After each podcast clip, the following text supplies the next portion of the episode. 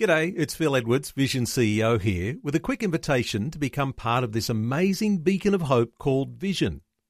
Together we can put our love into action to help people of all kinds build or rebuild their lives on the truth of God. Please consider the part you can play during our upcoming Visionathon appeal, remembering that it's your support that makes Vision possible, including this podcast. Audio on demand from Vision Christian Media. Daniel constantly confronts us with the question whose kingdom are you really building? Not whose kingdom do you say you're building, but whose kingdom are you really building? Today. Today. Today. Today with Jeff Vines, We are taking the gospel to the world. pastor, apologist, and Bible teacher. One truth that will be delivered in love and compassion, connecting every one person to all that God has promised them. You make me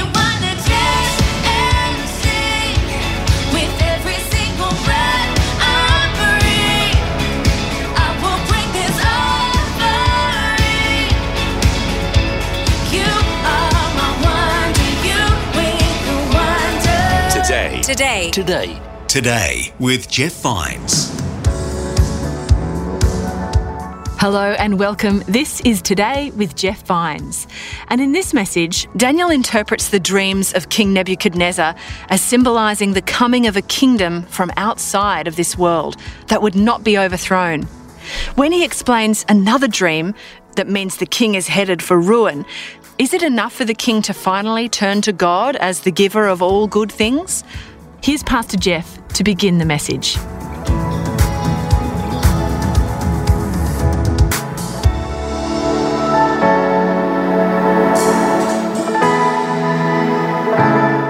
Now, let me ask a question for, for you. Anybody ever had a reoccurring dream? Just uh, remember when you were younger, or even still today. Raise your hands high. Just so, yeah. I'm talking about when you have a genuine dream, a dream uh, that just kind of comes back and again and again. When I was eight years old, I had a reoccurring dream of being chased around a racetrack by the devil. Isn't that amazing? Uh, I thought it was a spiritual metaphor until I realized the devil looked an awful lot like my grandmother. Now you. My, you have to know my grandmother, she was pretty mean. So, you know, that, you know, so I still think there was some kind of metaphor there. But I don't know if you've noticed, but in this series that we've been in the book of Daniel, there's a, there's a lot of dreaming going on. And dreams played a vital role in ancient culture, still in today's cultures, just maybe not the West as much as it should. But ancient cultures put a lot of stock in dreams. And King Nebuchadnezzar as we come to Daniel 4, is going to have another dream. And every time he has a dream, he calls together the wise men of Babylon to come and interpret the dream for him. And he's so angry back in chapter 2 when they can't interpret the dream or identify the dream that he wants to kill them all. And he would have exterminated all of them had it not been for Daniel. And Daniel saying, Wait a minute, king, don't do something so rash. Uh, let me come and talk to you, and maybe the God, the one God, the one God will be able to interpret the dream. And so we're learning through this whole series, we need to ask the question how do we live as Christ followers in a world that is not especially sympathetic to Christians? And we looked at Daniel, we are looking at Daniel because that's the question he's asking. They're in captivity, they're in Babylon, they're in exile, and they're in a polytheistic world, multi gods, and they are monotheists. They believe in one God. And so we're told through the story that God actually sent Daniel into exile for this purpose to interpret the king's dream, that the king might come to know the one true God. So back in chapter 2, King Nebuchadnezzar has a dream of a huge statue with a, a head of pure gold and chest and arms of silver and belly and thighs of bronze and legs of iron and feet partly of iron and partly of baked clay. And then all of a sudden in this dream, a little rock not made with hands strikes the statue, knocks it down, and then a little stone grows into the huge mountain. We've said Daniel is trying to relate to the king that there is a kingdom that will come from outside of humanity that will destroy all kingdoms and that will reign forever. There's only one kingdom that lasts forever. And that's what we've seen so far, right? And that kingdom is in the heart and minds of every believer right now. So it's here, but not yet. But one day it becomes a reality and it's a kingdom that will last forever. And the people who really get into that kingdom, they, and here's a, a great way to know that you're in, is you have a centralized joy. Even though your life can be falling apart, and some lives do at some point, we all hit that time in life when it's not fun. But there's still a centralized joy in you, and it's because you know that you're part of something that is going to last forever. That's how you know. That's how you know that there's something real that's in you. And so Daniel constantly confronts us with the question whose kingdom are you really building?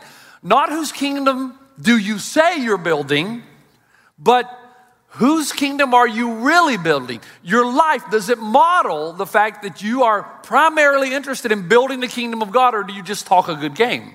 And so, so now we come to chapter four. And in chapter four, guess what the king does? He's got another dream. And he calls the wise men together. And Daniel ends up at the doorstep again. And he listens as the king tells him the dream. Now, I'm going to kind of summarize it, but I will have certain passages. But here's what happens He says, I had a dream, and it made me afraid. I was lying on my bed. And the images and visions, they terrified me. Because I looked up, and there before me stood this huge tree in the middle of the land. It was an enormous tree of, of enormous height. It grew large and strong. Its top touched the very top of the sky. It was visible to all the earth. The leaves were beautiful, its fruit abundant. And on it was food for all, and all the wild animals found shelter under it, and all the birds uh, would nest in its branches, and it had food to feed everyone. And then he says, In the visions I saw while lying in bed, I looked, and there before me was a holy one, a messenger, coming down out of heaven. And he calls out in a loud voice, Cut down the tree, trim off its branches, strip off its leaves, and scatter its fruit. Let the animals flee from under it, the birds from its branches, but leave the stump and its roots bound with iron and bronze. Let those things remain in the ground as the grass in the field. And then whoever this dream represents, or whatever it represents, gets some pretty harsh words in verse 15, or at least the second part of it. Let him be drenched with the dew of heaven.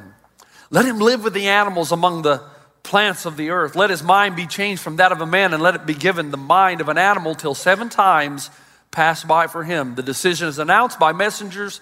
The holy ones declare the verdict, so that the living may know that the Most High is sovereign over all the kingdoms on earth and gives them to anyone he wishes and sets over them the lowliest of people. And then Daniel says, now think about it.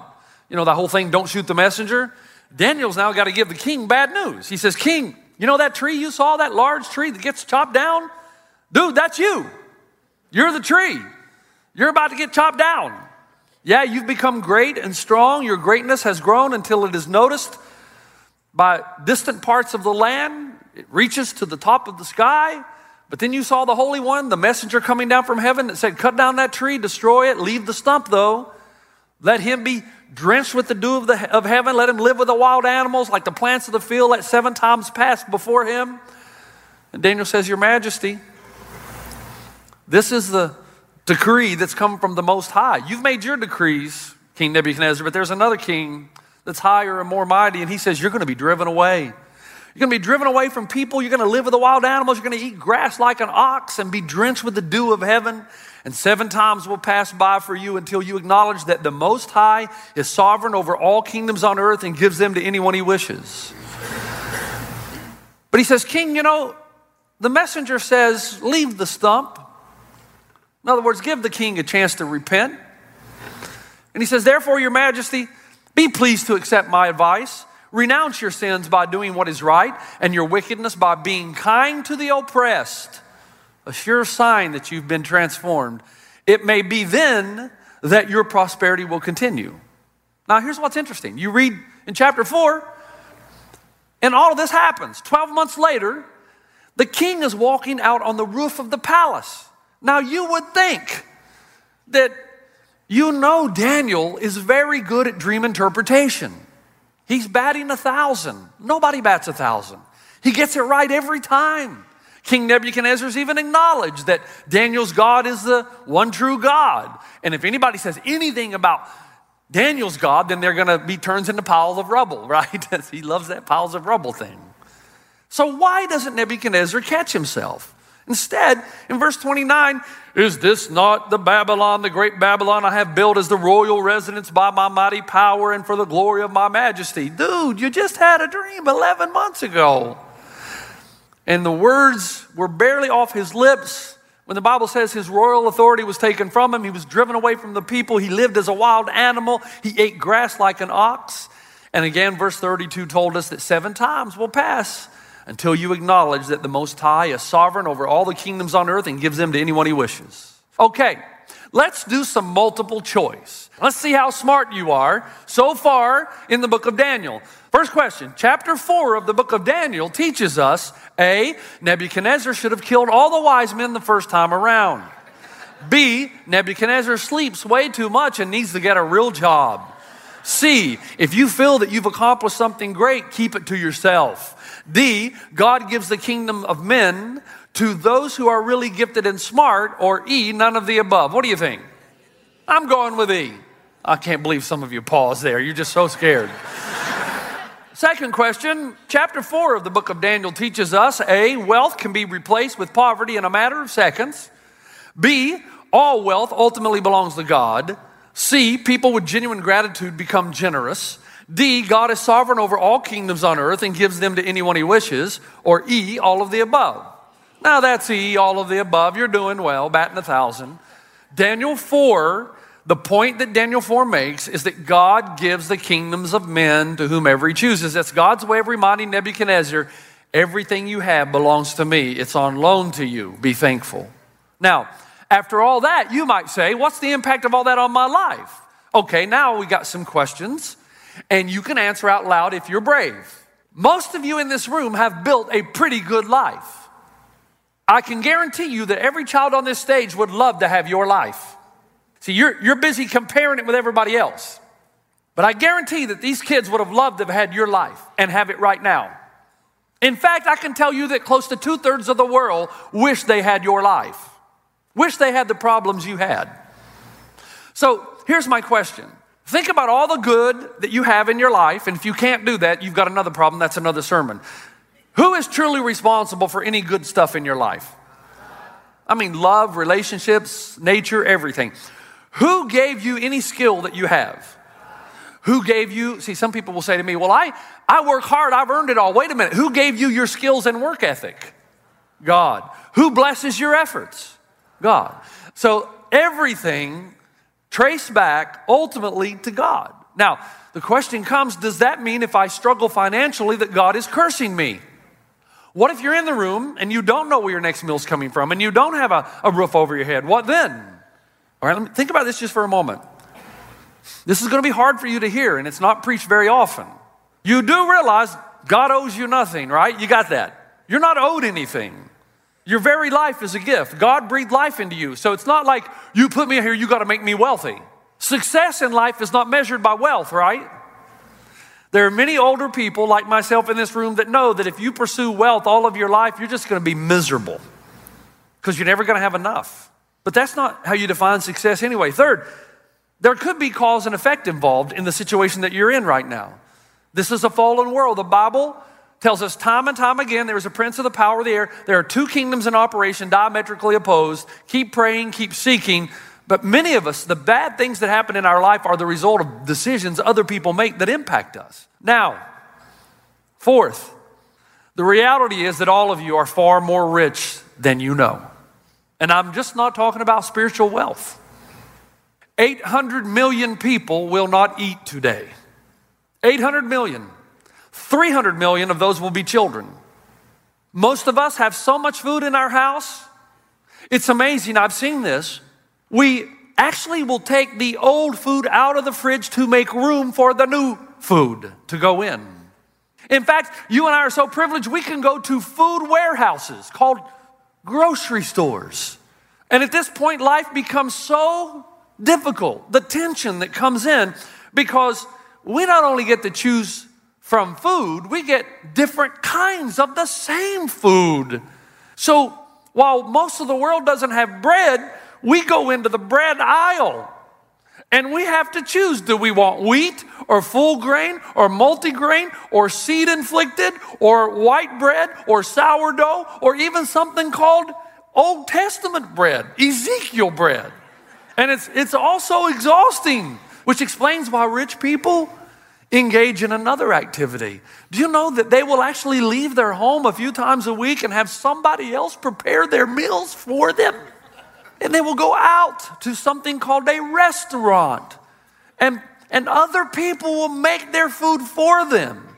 That way, if there's no food in the house that is desirable, even though there's so much, each can choose what he or she wants. And unlike 1 billion people, 1 billion people in the world who do not have access to drinking water, rich people have to struggle with the decision over what flavor they want their water to be fruit flavor, artificial flavor, bubbles and non bubbles. They have so much expendable income in view of the rest of the people of the world that they will they'll hardly ever drink out of the tap. The tap. They'll pay money to have somebody put the same water in a bottle. And women in these rich families, I, I know you're going to find this hard to believe. They will stand in front of the closet, and I, I've never I've never seen this myself personally, but I've heard this happens. they will stand in front of their closet and they will say, with, with clothes everywhere and shoes everywhere, they will say, I have absolutely nothing to wear. when, when most of the world would, would think that you're so wealthy, most people wear the same clothes every day. While they're doing that, their husbands are down in the garage. While hundreds of millions of people would give anything for a house with a roof over their heads. Rich people, they keep their cars in little houses. Their cars have better houses than two thirds of the rest of the world. And what's shocking is the guy will go down into the garage and he'll start looking at his car and he'll say, I need a new car. Now, the car runs just fine. It may have a dent or two. It might, might not be as nice as their neighbors, but it works just fine. So while 92%, 92% of the world would give anything to have a car, he says, I got to have another one. Now, I know that was a little sarcastic and that I, I'm not usually that bad, but I guess I, I, have uh, been convicted by my own message. A few years ago, I was at International Conference on Missions, and a guy from Nairobi Chapel named Oscar Muriu began to preach. He talked about how God is building a global tapestry, but he started moving through the map of the world. And he started with Europe, and he says, if you think how think about Europe's contribution, the philosophers, the thinkers, the artists, the Oxfords, the Da Vinci's, the cathedrals, the George Whitefields, and Jonathan Edwards, and later on Martyn Lloyd-Joneses. They've delivered some of the greatest Christian thinkers and hymn writers and builders and preachers. And Europe, with all of its issues, there can be no doubt that Europe has made significant contributions to Christendom and continues to do so. And then he moved across the map to Africa. And he started talking about the African Christians. They are resolute, resourceful. They possess a first century type of Christianity that features a singularity that lives every single day with a desperate dependence on God for survival. They live hand to mouth, hand to mouth, depending totally on where they're on God, where their next food, next meal is going to come from. And yet they're singing and dancing and worship and passion for God. And their overall joyous expression puts we who have everything to shame. And then he moved over to India. The all or nothing type Christian lives here, he said, who considers it a privilege to suffer, even die for the cause of Jesus Christ. Yes, the tears come, but they come with an overall inward joy that is unexplainable to the rest of us Christians in the world. They know the world has nothing truly to offer them. Their hope is in Jesus and Jesus alone. They died daily for the cause of Christ. And then he moved over to Asia. These Christians from this continent are wholeheartedly committed. They seek purity of body and soul more passionately than any other Christian group. And they strive hard to win the battles over the addictions and sins that they are tangled in their lives. And for them, they are committed and they are diligent. Church attendance is a non negotiable. They wouldn't dream about doing anything but being in church on the Lord's day. They are supremely committed and diligent to their faith and beliefs. And then he moved over to America. And he said, What have the Americans offered us? Now, as an American, I started getting a little mad until I heard what he was doing and where he was going. He said, What role do the Christians in America play? What are they called upon to model to the rest of the world? One third of the world's wealth resides in one country, the United States of America. And the reason there's so much money in America is because, ah, God. God. Who gave you the wealth that you have in your lives? And do you have the wealth, A, because you're good and you've earned it? B, because you're his favorite? C, because he really dislikes everyone else? Or D, none of the above? The question is, why has God blessed America with so many resources? And you should hear this pastor, this world changing pastor, say basically this America is loved by God like every other country, and the calling on the lives of American Christians is to fund the spreading of the gospel throughout the world where others do not have the resources to do so.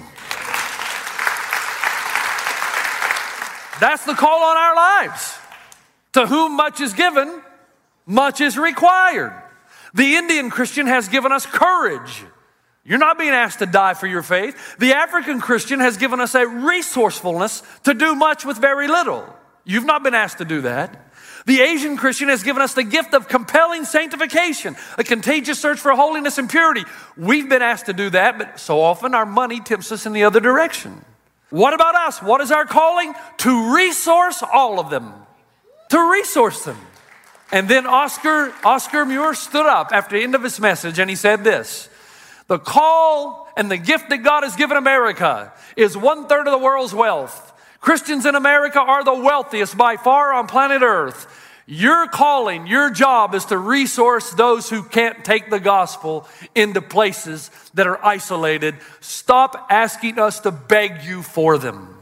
Stop making us beg you for these resources when it is God who's given them to you. Our calling is to first change our community and then the rest of the world. First at home and then the rest of the world. God orchestrates relationships. We can't possibly be responsible for every need in the world. So we are responsible for the doors that God opens for us here and now.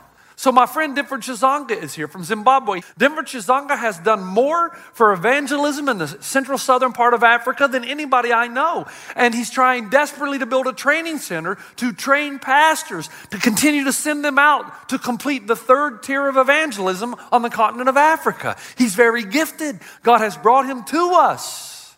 He's depending on us. We made a commitment that we're going to help him build this training center so that we can train pastors to go out into the northern areas, into the Muslim world that you and I could probably never go into. Why did we choose this? Because God orchestrated and fashioned together a relationship.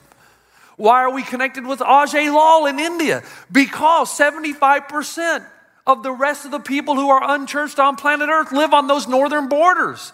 God brought us together. We're trying to resource those pastors as they're willing to die for the cause of Christ and go into those bordered areas.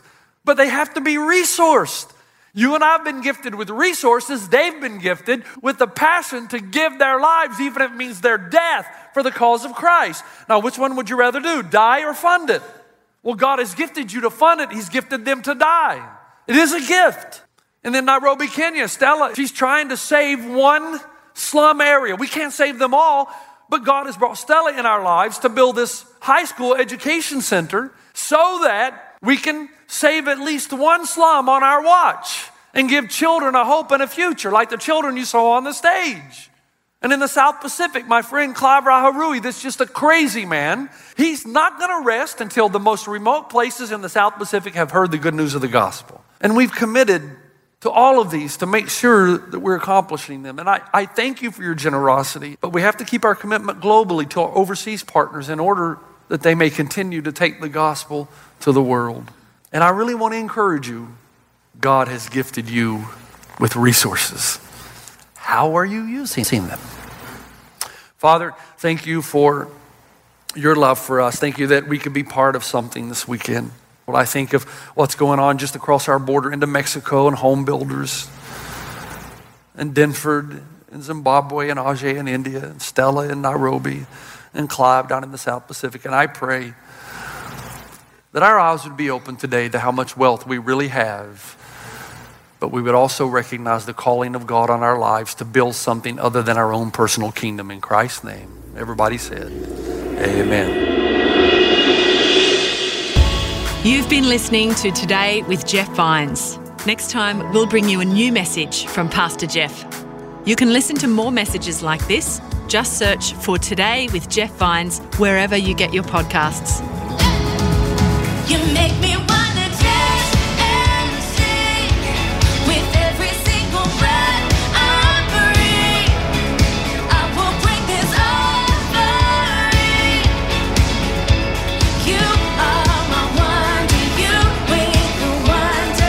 Today. Today. Today. Today with Jeff Vines. Thanks for taking time to listen to this audio on demand from Vision Christian Media. To find out more about us, go to vision.org.au.